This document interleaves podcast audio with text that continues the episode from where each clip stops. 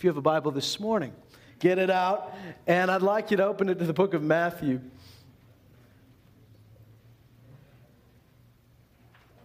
We've been, in the past few weeks, talking about what's worth seeking, what's worth finding, what's worth devoting our life to. And we've talked about seeking His kingdom and different aspects of that. And I love talking about the kingdom of God. I love talking about the kingdom. I'll be the first to say I don't fully understand it. There are things every day that we're learning about the kingdom of God. I'm not going to get up here and tell you that I'm an expert on God's kingdom. I can just tell you I'm a citizen, I'm a saint, I'm with you, I'm part of the kingdom of God, and we're learning through the Word of God and through the Spirit of God what that looks like. The kingdom of God, we know, is the only thing worth pursuing. He says, seek first the kingdom and all of His righteousness, and all of those other things will be added to you.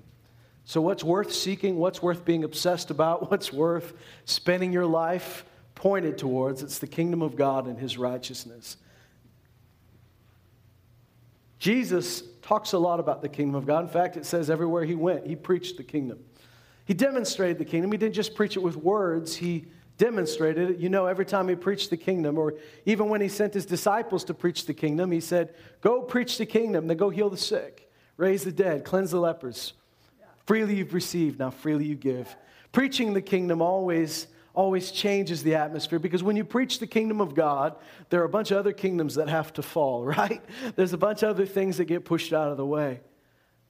Jesus said that every time that they came and they saw these miracles take place, and every time they went into a town and saw God do what God does, they were to say this. He said, tell the people, the kingdom of God is at hand. The kingdom of God has come near to you today. He tells them at another point, the kingdom of God is within you.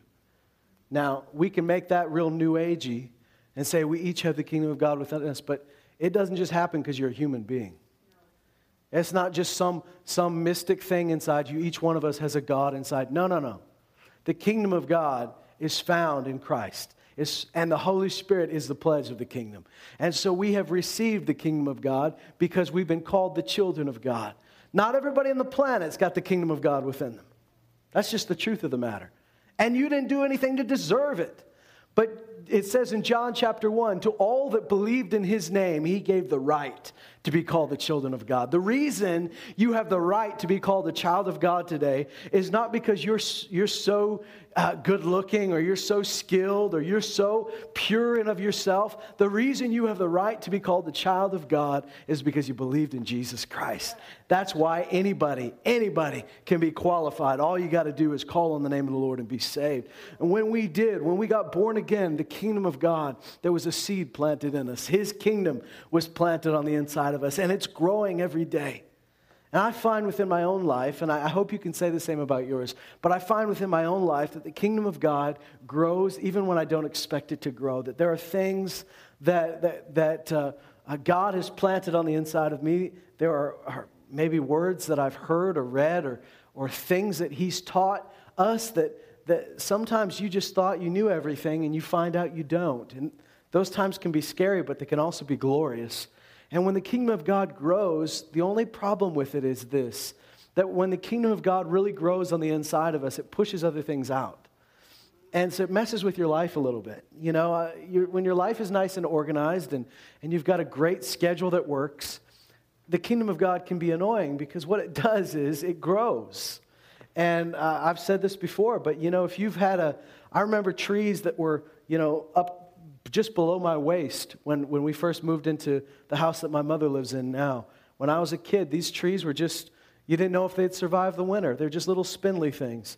And now they're taking over the yard. They're taking over everything. And maybe you've had those trees close to your house, and they begin to push things out. And the kingdom of God starts out as a seed, but seeds grow, and it gets bigger and it gets bigger. And I was reminded in prayer this week about a verse, and it kept coming up.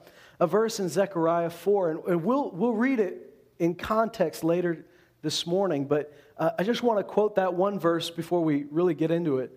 In Zechariah 4:10, it talks about, it says, who has despised the days of small beginnings? Who has despised the days of small beginnings? We'll read what he's talking about later on, but first I want to read some things to you that Jesus taught us about the kingdom. But I want you to think about that thought for a minute. Who has despised the days of small beginnings? He goes on and describes how God used those very small beginnings to do some amazing things. The Hebrew word for despise there is buzz. That's an easy one to remember, hey? You ever get those Hebrew words that are, or Greek words are even worse? Because a lot of times in the New Testament, I mean, you might not realize it reading it, but in the New Testament, there are words that were created by the people that wrote the letter. They combined like 2 or 3 words together and said, this is the word we're going to use. And so sometimes when you try to say them and you try to pronounce them, you just feel like an idiot. But we can all pronounce this, buzz. That's just simple. And I want you to remember this week, we are not going to buzz the things of God, all right? Don't buzz the things of God. Don't buzz what he's doing. Don't buzz the small things. Don't scorn. Don't contend. Don't hold in contempt. Don't despise the small things that God's doing, because small things become big things. We are in a culture where everything seems like it springs up overnight. I've got some friends that planted churches, and I remember, back when, for me, the idea of planting a church was, you go, you win some people to the Lord, you start meeting in a house, you do some Bible study, it grows, and it grows like that. But, I've got friends that started a church, and the first Sunday they had 3 screens, they had a world-class website, they had a band that could have played on any stage around the world, and I thought, wow, that's amazing. And God used that. God did some great things through that, but we shouldn't look at those kind of things and say, well, that's the only way things can happen now. It's just got to be big. It's just got to be fantastic. So often we're looking for the big things. I know when God speaks to you about what you're going to do with your life. Let's just talk about that. When God speaks to you about what you're going to do with your life, what you're going to do with the rest of your time here on earth, most of the time, the parts we really get excited about are the big picture, exciting, I can put that in a Christmas letter and people be proud of me kind of things. The things that play well on television, the things that you can discuss at a dinner party and people will think you're pretty impressive. But rarely do the things of God ever start out like that. See, we say, well, wouldn't it be wonderful to hold... Wouldn't it be wonderful if we had an evangelistic meeting in this place and there were thousands of people? Yeah. But like I've said before, if your dream is to preach in front of 10,000 people, why aren't you preaching in front of the 5 you've got right now? If our dream is, I talk to people who say, someday my business is going to take off, and I believe I'm going to give millions to missions. You don't give any now. So now I don't know what you give, but you know what you give, and I know what I give, and I know that we all have these grandiose dreams, but we're sometimes afraid to start out with the small things because we're really judging them by the flesh instead of by the Spirit. Jesus talked about seeds more than most things. It was a favorite thing of him to talk about. In fact, we're going to read in the book of Matthew here. If I don't want you to turn in your Bible, in Matthew chapter 13, Matthew 13 is wonderful because it's a series of parables describing the kingdom of God. So in this chapter, he's going to use this phrase a lot, the kingdom is like. So often we want to define the kingdom. We want to define the things of God. We want a good, nice dictionary definition. But none of these parables is meant to fully define the kingdom of God. Instead, when he says the kingdom of God is like, he's not going to tell you a perfect dictionary definition of the kingdom. He's going to show you how the kingdom works. So often we try to define the things of God. We try to get a logical explanation. We try to get a good dictionary description when really what God's trying to teach you is not the perfect definition for what he's doing, but rather why he's doing it, when he wants to do it, how he's doing it. There are people that have so much knowledge on the things of God from an academic perspective, but they don't know how the kingdom of God works. There are people that can tell you about the gifts of the Spirit, but they've never flowed in the gifts of the Spirit. Jesus here is not trying to define the kingdom. He's trying to show you the nature and the characteristics of the kingdom. Because when you understand that, you can see the kingdom working in you. So here's what he says in Matthew 13. Of course, we're going to skip the most famous parable because I'm going to trust that you know that. He first starts out with telling them about the sower that sows the seed. And in this parable, the seed is the word of God. And it goes into somebody's heart. And he talks about a hard heart that the seed doesn't penetrate and it gets eaten by birds. Satan immediately comes and steals the word. He talks about a shallow heart, a heart that is happy to hear the word but doesn't go any further with it. And when hard times come, that person dries up and goes away. He talks about a busy person, somebody who is so occupied with other things that the word that's been planted in them eventually gets choked out and by weeds. It gets too crowded and it doesn't bear any fruit. And then he talks about a good heart where the seed is sown and it bears just multiple fruit. It overwhelmingly prospers. And then he goes on and he tells some more parables, and these are the ones we're going to read. In verse 24, Jesus presented another parable to them, saying, "The kingdom of heaven may be compared to a man who sowed good seed in his field. But while his men were sleeping, the enemy came, and he sowed the tares among the wheat and went away. But when the wheat sprouted and bore grain, then the tares became evident also. The slaves of the landowner came and said to him, 'Sir, did you not sow good seed in your field? How then does it have tares?'" Now, first of all, I'm just going to tell you, the slaves, sometimes when we think slavery, we think of 19th century United States. We're not talking about slaves like that. We're talking about people that work for this guy. So the people that work for this guy, they come to him and they say, "Didn't you sow good seed in your field?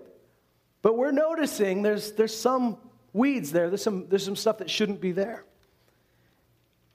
He says, "How then does it have tares?" In verse 28, he said to them, "An enemy has done this." The slaves said to him, "Do you want us then to go and gather them up?" But he said, "No, for while you're gathering up the tares, you may uproot the wheat with them. Allow both to grow together until the harvest, and in the time of the harvest I will say to the reapers, 'First gather up the tares and bind them in bundles to burn them up, but gather the wheat into my barn.'" Later, when he describes and explains this parable, he says that the seed is us. He says the seed are the sons of the kingdom, and the field is the world.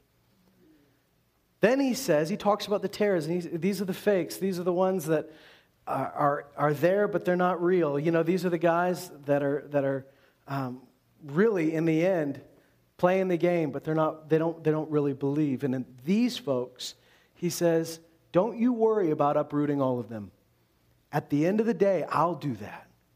See, so often we want to fix everything. We want to get all the fakes out. We want to get all the ones who aren't fully in it. We want to root out all the weeds. And he says the problem with that is in rooting out the weeds, you end up rooting out some of the good ones too.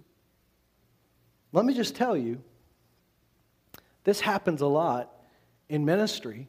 You see people that really, as far as you can tell, aren't in it for the right reasons. I think if any of us could, pick a church and be like the old dodgeball days where we could stand on the field and say, "I want that person, I want that person." There's a lot of people we'd skip over because they just don't seem like they're in it. They just seem like they're just playing the game or just going through the motions. But the problem with that attitude is you're judging by the flesh. And you're judging them for where they are right now. But if you let God take care of that, because the problem with that is you'll end up uprooting some good ones. I could just tell you right now, and T and I were talking, this is in November, it'll be 10 years pastoring, and so I haven't been in it for a long time, but I've been in it long enough to have saw a couple things. And there are people that, and nobody here, we're not going to talk about this church, let's talk about Loon Lakers, okay? There are people I would have said, "Oh, please God, don't let them come again. Please just give them a job somewhere else," that have become the best, that have become some of the most useful people in the kingdom of God. And my problem is I'm judging where they are right now. There are teenagers whose parents dragged them to church. They don't want to be there. They sat through 2-3 youth camps and did nothing. And it's not like they're neutral. It's like they're actually pulling everybody else down with them. And you say, oh, why do you drag this kid to church? And those kids are the ones that now are going all over the world preaching the gospel. So why do we so often want to root these people up? God says, don't you root them up. Let me do that. I'll do that when the time comes. The problem is, you're judging it by the flesh. Now, let's go on, and he says this. He presented another parable to them, saying, the kingdom of heaven is like a mustard seed, which a man took and he sowed in his field, and this is smaller than all the other seeds. But when it is full grown, it is larger than the garden plants, and it becomes a tree, so that the birds of the air come and nest in its branches. It's interesting that the giant, the great, the awesome, the magnificent kingdom of God is first the smallest thing in the garden. You know, we often think like the disciples thought. When Jesus was about to go into heaven, they said, okay, Lord, when's your kingdom going to come? When is your kingdom coming on earth? And what they were asking was not the kingdom we were talking about right now. What they were asking is, okay, you did the crucified thing. You did the rise from the dead thing. Now, when are we going to rise up, put you on a throne, and kick everybody else out? When are we going to really take over? See, they were still looking for a kingdom they could see. And Jesus tells them this. He says, it's not for you to know the times and the epochs that are determined by the Father, but this I will tell you, you will receive power when the Holy Spirit has come upon you, and you will be my witnesses. And so what he's telling them is, you're looking for a kingdom you can feel and touch. I'm telling you about a greater kingdom, and it's going to come about when you receive the Holy Spirit. So here he's describing that the kingdom is the small thing. It starts out as the smallest thing. How many times have we despised the small things? How many times have we turned our nose up at an opportunity God gave us because it wasn't our dream? It's almost never your dream, because you're dreaming of an apple tree, but you don't want to touch an apple seed. Come on now. We're dreaming of this giant orchard, but somebody gives us a handful of seeds and we go, this isn't my dream. I dreamed of an orchard. We'll take these seeds. No, this looks nothing like the dream God gave me. Of course it doesn't. It starts out as those seeds. And you say, well, I can't imagine how these seeds, look at this seed. It looks nothing like an apple. It's black.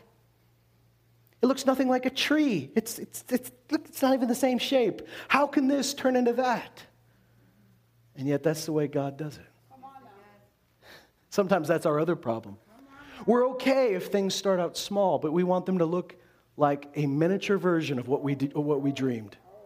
Seeds don't look like the thing they produce, do they? An apple seed doesn't look like an apple, or it doesn't look like a tree. It looks like a seed. Why are we so obstinate sometimes that we, and really, I got to admit this, and I'll be the one to admit it, and you guys can be holy and perfect in your seats, and that's cool.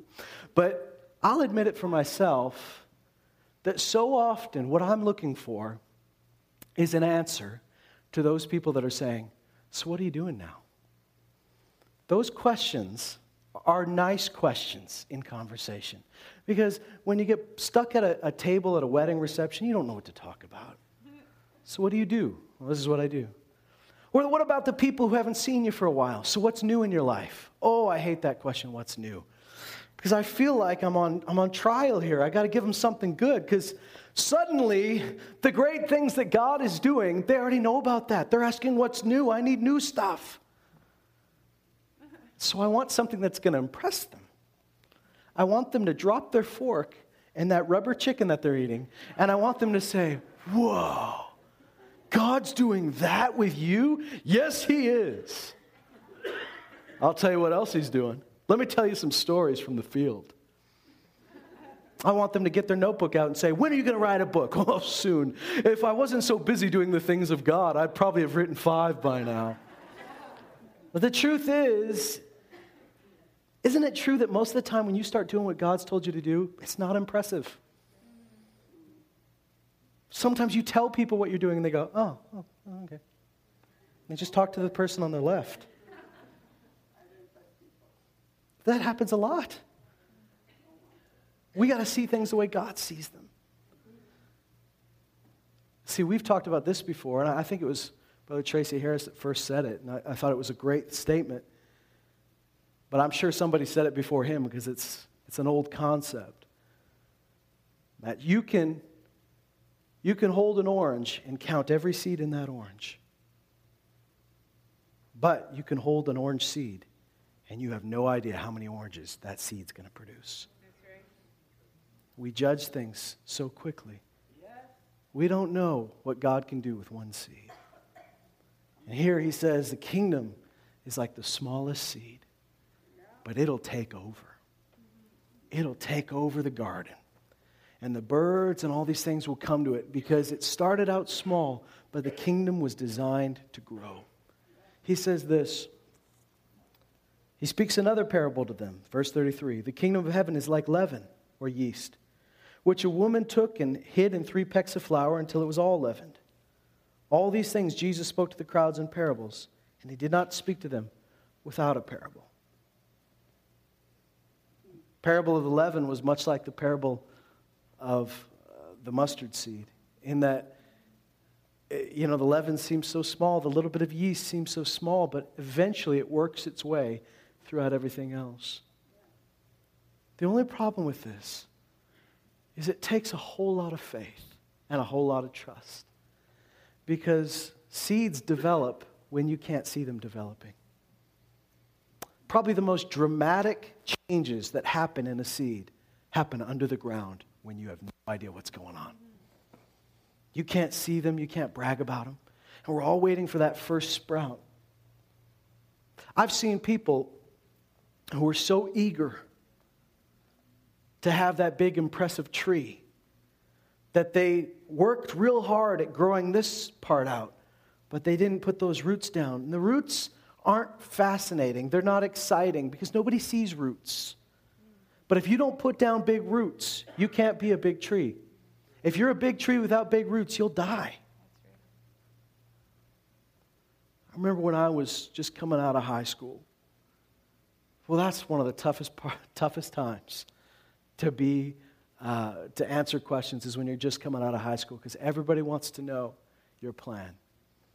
What's your 5-year plan? What's your 10-year plan? They want you to have your life mapped out. And here you are trusting God. Once again, you're looking for something to give them. At least just give them something. Because I'm tired of being bugged by this. Because people gave me money on my graduation.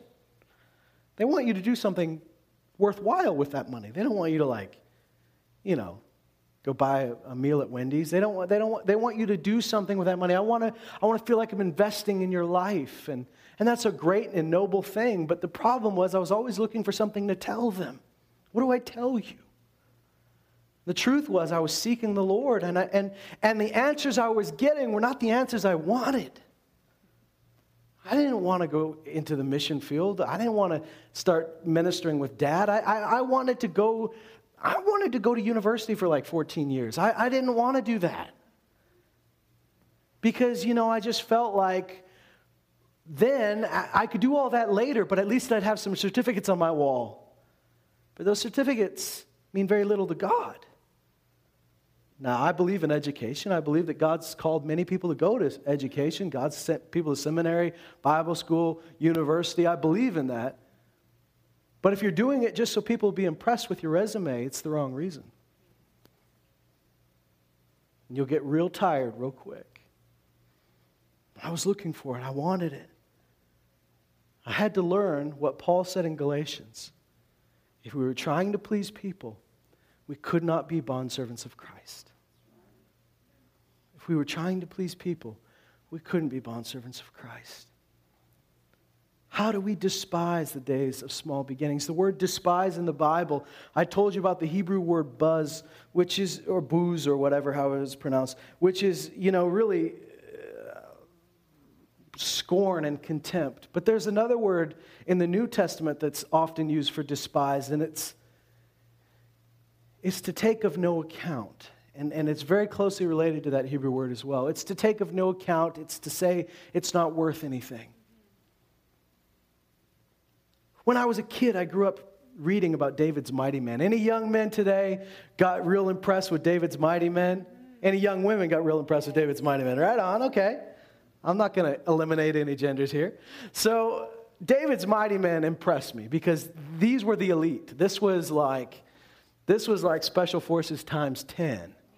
You had a guy who chased a lion into a pit on a snowy day. Nobody chases lions, and you don't do it on a snowy day. You don't chase him into a pit. That's a bad place to get stuck with a lion. But that's what Benaniah did. Or you got those guys. You got the guy that is fighting off giants with the weapon he took from one of the giants. So you got a guy that's defending a little bean field from a whole army of people, a lentil field, and these are guys I'm really impressed with, and I'm saying, wow, these are the best of the best fighters.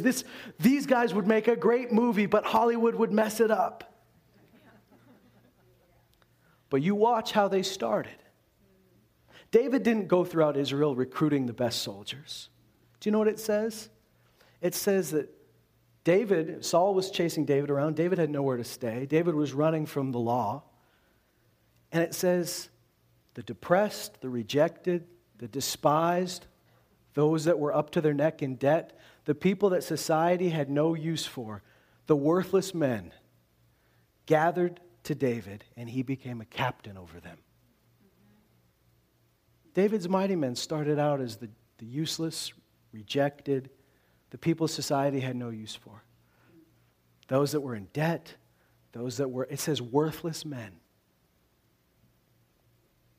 One of those mighty men, when you read about their exploits, was worth so many ordinary G.I. Joes. But when they started out, they weren't worth a thing. So often, we're looking for the people that God can use. How many times have we heard somebody say, oh, I wish they'd get saved. Think about how much they could do for the kingdom. Maybe you said that about your favorite singer when you were growing up. Oh, I wish they'd get born again.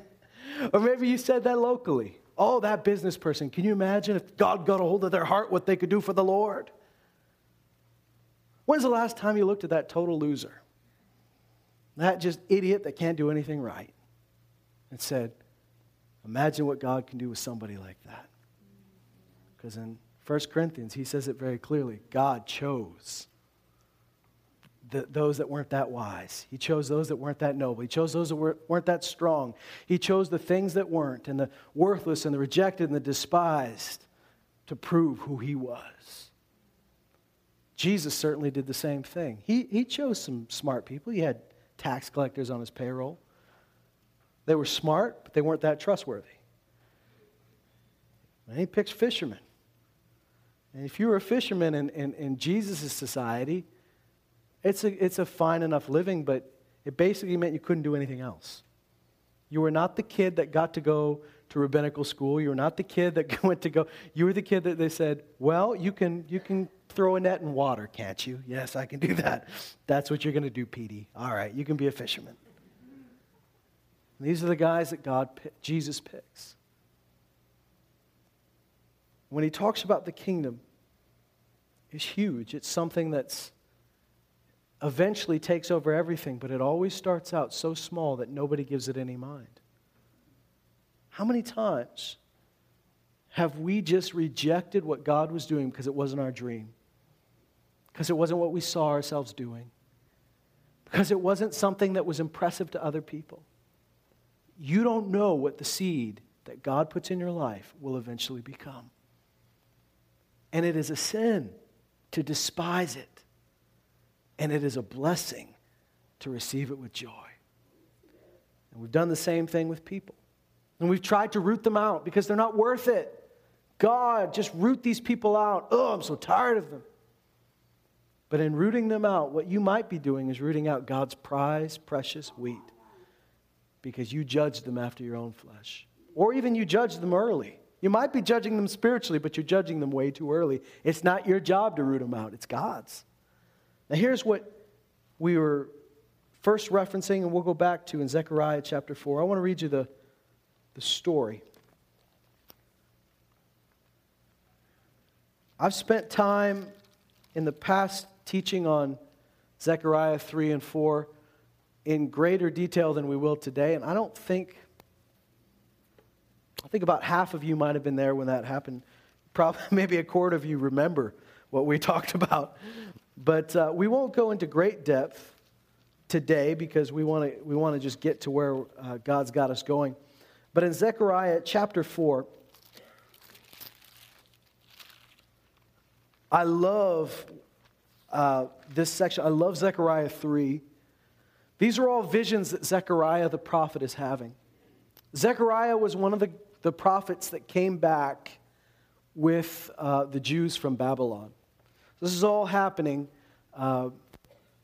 after these Jews have begun to come back. They'll come back in different waves. They left in waves and they'll come back in waves. This is the group that came back in the first wave. Now we know later Ezra and Nehemiah would do this great work. We know about those guys. But two guys that you might not know as much about are Joshua and Zerubbabel. Joshua was the high priest at the time, and Zerubbabel was actually the legitimate successor to the king of Judah. His granddad or great-granddad, Jeconiah, was the second last king of Judah before they got exiled. And so he was really the legitimate king, but he had the task of this. He had the task of rebuilding the temple of God. The temple had been destroyed by the Babylonians. It had been totally torn down. And what the Babylonians didn't do, time did. It eventually just was a heap of ruins. And so before Zerubbabel could build the temple, he had to clear the rubble, and it was a mountain of rubble. It was a big job. And quite frankly, this is a ragtag group. They're not your elite people. They're not your best. They're people that are coming back to their homeland, and it's not as pretty as they've heard about. It's not as lovely as they've been told. It's a mess. It's got to be cleaned up. Zerubbabel looks at this ruin, and it's overwhelming. You ever step into a dirty house or a dirty room when you're a kid and you just don't know where to start? So it just takes you have this energy, I'm going to get it done, but then you step in and it's so messy, you just lose everything right there. Because you don't know where to start, you just get deflated. Zerubbabel steps back into Jerusalem and he sees the temple of Solomon is rubble, it's ruin, and he just doesn't have the people or the strength or the willpower to get it done. Not only to build the thing, but first of all, just to clear the mess. Who's going to do it? Who's going to get it done? And what God deals with in Zechariah chapter 3 is the spiritual aspect. Because the people of Judah are coming back from Babylon stained by their lack of following God's ways, stained by their sin. They've been stained by the culture, and so they come back, and they're not pretty. They're not lovely. They're messed up. And God gives Zechariah a vision of Joshua, the high priest. And Joshua is going to represent the people of Israel, as the high priest always represented the people of Israel. Interestingly enough, Joshua's name, Yeshua, is the very name that Jesus bore. But Joshua stands in front of the Lord, and he's filthy, and he's got these ripped and dirty clothes. And Satan stands beside him. Remember, Joshua is representing the people of Israel and all their filth and all their mess. And Satan begins to accuse him and says, look, he's dirty. How can he stand in your presence? Look at all this filth. God sends his angels, say, the Lord rebuke you. Isn't this a brand I plucked from the fire? And he takes his dirty robes off and he puts on clean clothes. And he puts a clean turban on his head and he puts a ring on his finger. And he tells him, look, if you'll walk before me, if you'll keep my commandment, you'll keep my word, you'll walk before these angels. See these angels right here? They'll be working for you. You're going to do my will here. In Zechariah chapter 4, he begins to deal with another person. He begins to deal with Zerubbabel. Zerubbabel, who's been depressed by the work that needs to get done, the small group of ragtag folks he's got. Who are we to do anything? In Zechariah chapter 4, the angel who was speaking with me returned and roused me as a man who was awakened from his sleep. He said to me, "What do you see?" And I said, "I see, and behold, a lampstand all of gold with his bowl on the top of it. And it's 7 lamps on it with 7 spouts belonging to each of the lamps which are on top of it.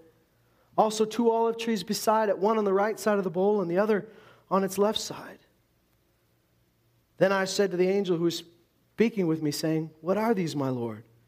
So the angel who was speaking with me answered and said, "Do you not know what these are?" He says, "No, my Lord."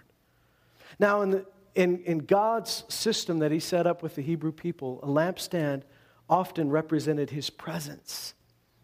In the tabernacle, they'd have a lampstand, and that lampstand represented the perpetual presence of the Lord.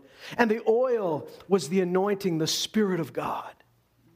7 in these visions was always important because 7 represented perfection. It was enough. It was perfect. So there were 7 spouts and 7 bowls with these lamps. So there was a perfection. There was enough. There wasn't anything lacking. God is showing Zerubbabel that the anointing that's necessary, my presence and my Spirit, is more than enough for you. It is perfect. There's not going to be anything lacking. There's not going to be anything you're having to do without. But Zerubbabel doesn't comprehend it. He says, "What are these?" He says, "Do you not know? Do you not know?" Actually, I'm sorry. I'm saying Zerubbabel, but it's actually not Zerubbabel that's saying, "I don't know." It's Zechariah himself. He's saying, "I don't know what this is." And the angel responds. He said to me, "This is the word of the Lord to Zerubbabel, saying, not by might, nor by power, but by my Spirit, says the Lord of hosts." Remember, God has just shown him a picture of a lampstand that never runs dry, that has these 7 spouts, that has these 7 bowls, that has a perpetual amount of anointing flowing through it, that there is always more than enough. And he says, "Zerubbabel, you think, how can I ever get this done? But I'm going to tell you something. It's not going to be by your might. It's not going to be by your power. It's not going to be by your strength. It's going to be by my Spirit. And my Spirit will be more than enough for you."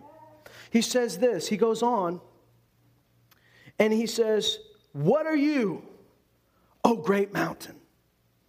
Before Zerubbabel you will become a plain, and he will bring forth the top stone." And the top stone, that's the capstone, that's the final piece, that's the last piece of the puzzle. He says, when you finish the temple, you are all going to shout grace, grace to it. Because what it's going to take to get this done is not you having a good force of hard workers. What it's going to take for you to get this done is not a bunch of skill. What it's going to take for you to get this done is not all your power and all your strength. What it's going to take is the presence, the anointing, the grace of God. It is my strength. It is my Spirit that's going to get it done. And you're going to shout grace to it. This great mountain has become plain, and you'll put the capstone. You'll put the final piece in the puzzle, saying grace. Then he says this, "The word of the Lord came to me, saying, the hands of Zerubbabel have laid the foundation of this house, and his hands will finish it. Then you will know that the Lord of hosts has sent me to you. For who has despised the day of small things? But these 7 will be glad when they see the plumb line in the hand of Zerubbabel. These are the eyes of the Lord which range to and forth throughout the earth." He goes on and he goes deeper into the vision, but I just want to stop there for a minute. Can you imagine the depression that this guy's facing? It's easy to sign on to a task. It's easy when someone says, "Will you rebuild the temple?" and you're picturing the day when the temple's open and it's beautiful. But right now, he's standing in front of a bunch of rubble with a bunch of losers. He doesn't have the strength to get it done. And God says, "Look, my anointing, my presence, my Spirit is perpetual, it is perfect, it is more than enough for you. You're not going to get it done by your might. You're not going to get it done by your power. You're going to get it done by my Spirit." Who has despised the day of small things, Zerubbabel? Look at all these people. He says, these 7, and he's talking about the 7 eyes of the Lord. He says, the eyes of the Lord will be glad when they see the plumb line. Now the plumb line, you guys know if you're in construction. Probably don't use an actual plumb line anymore, but you might, I don't know. But the plumb line shows you that things are level, that things are right. It was one of the, you do it at the beginning, you do it all through the process, but you certainly need to do it at the end. Make sure the thing is built right. And that has spiritual significance as well, because God talks about his plumb line, that his perfection, his righteousness, that's what we measure everything by. But he says at the end of the day, he said, they'll see the plumb line in the hand of Zerubbabel. These are the eyes of the Lord which range to and fro throughout the earth. And then he says in verse 11, he said to him, what are these two olive trees on the right, with the lampstand on its left? And I answered the second time, I said to them, what are the two olive branches which are beside the two golden pipes, which empty the golden oil from themselves? So he answered me, saying, do you not know what these are? And I said, no, my Lord. He said, these are the two anointed ones who are standing by the Lord of the whole earth. He goes on, and this vision gets weird, it gets wacky, and it gets amazing. But we're not going to get too deep down the rabbit hole today, because we'll never come back. Or it would be a while before we did. I want you to see today that the Lord might say to you, why have you despised the day of small things? So many times, seeds die because we haven't honored them for what they are. So many times, seeds die because we've neglected them, because we were looking for the tree when we needed to start with the seed. So many times, young trees die because we root them up because they seem useless to us, when we should have let God take care of that. So many times, we're looking for the big, when God says, you'll get the big when you start with the small. If there's anything I've learned in ministry, it's this, that really what God does and what God can do, I've never been able to predict, but I've always found that it never starts out like it's going to end up. Now, that's not to say you don't start with excellence and you start with integrity and you start with faith. It'll start with faith, it'll end with faith. But I found that we all want to see this big thing. We all want to see it for what it looks like in the end. But barely anybody recognizes it at the beginning. Isn't it infuriating to you? We hear these reports of these organizations that treat a little baby in the womb like it's nothing. Is it infuriating to you when they call it just a bunch of tissue?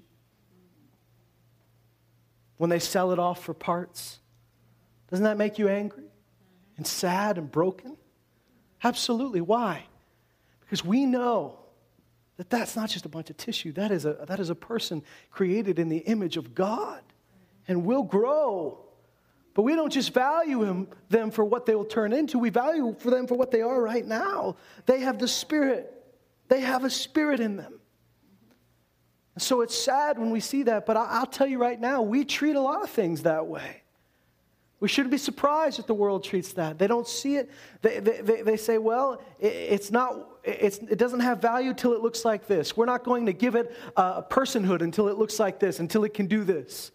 How many times have we done that with the things of God? I'm not going to give it any value until it begins to breathe on its own. I'm not going to give it any value until it can move on its own. I'm not going to give it any value until it looks like something that I can identify with. And we treat the things of God like a pile of tissue. But that little fetus could become the next Prime Minister of Canada.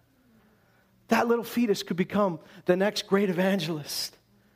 That little fetus, you don't know what that little fetus is. And you know what? We sometimes still, even that attitude is wrong. You know why? Because we're giving it value based on what it'll be someday instead of saying it has value right now. It has value right now because it's created in the image of God.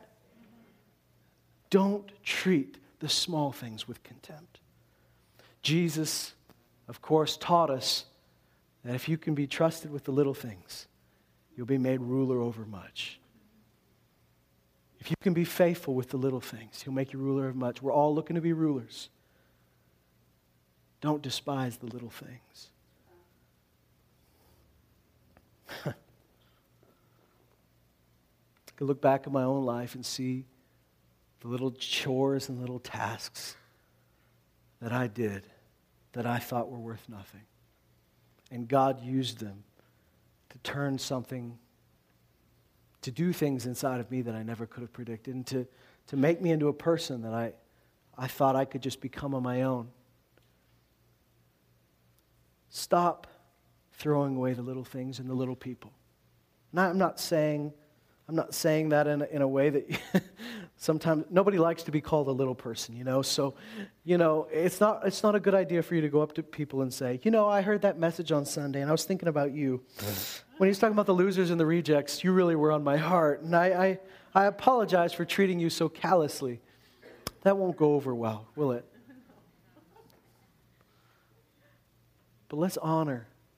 You know what? Honor the opportunities God gives you. Honor them. And just work it out right now that most of the things that God tells you to do will either sound crazy to people or at best sound like nothing. You know what I mean? I'm sure Abraham would have loved for people to stop asking him, "You're packing, where are you going?" I'm sure Noah would have loved for people to stop saying, "Why are you building a boat?" I'm sure these guys would have loved for people to stop asking the questions. See, right now, you might think it's tough when people ask you, what are you doing with your life? And you don't have a good answer. Here's the other thing. What if you had an answer and they think it's absolutely nuts and insane and they have an intervention? Because you're a nutbag.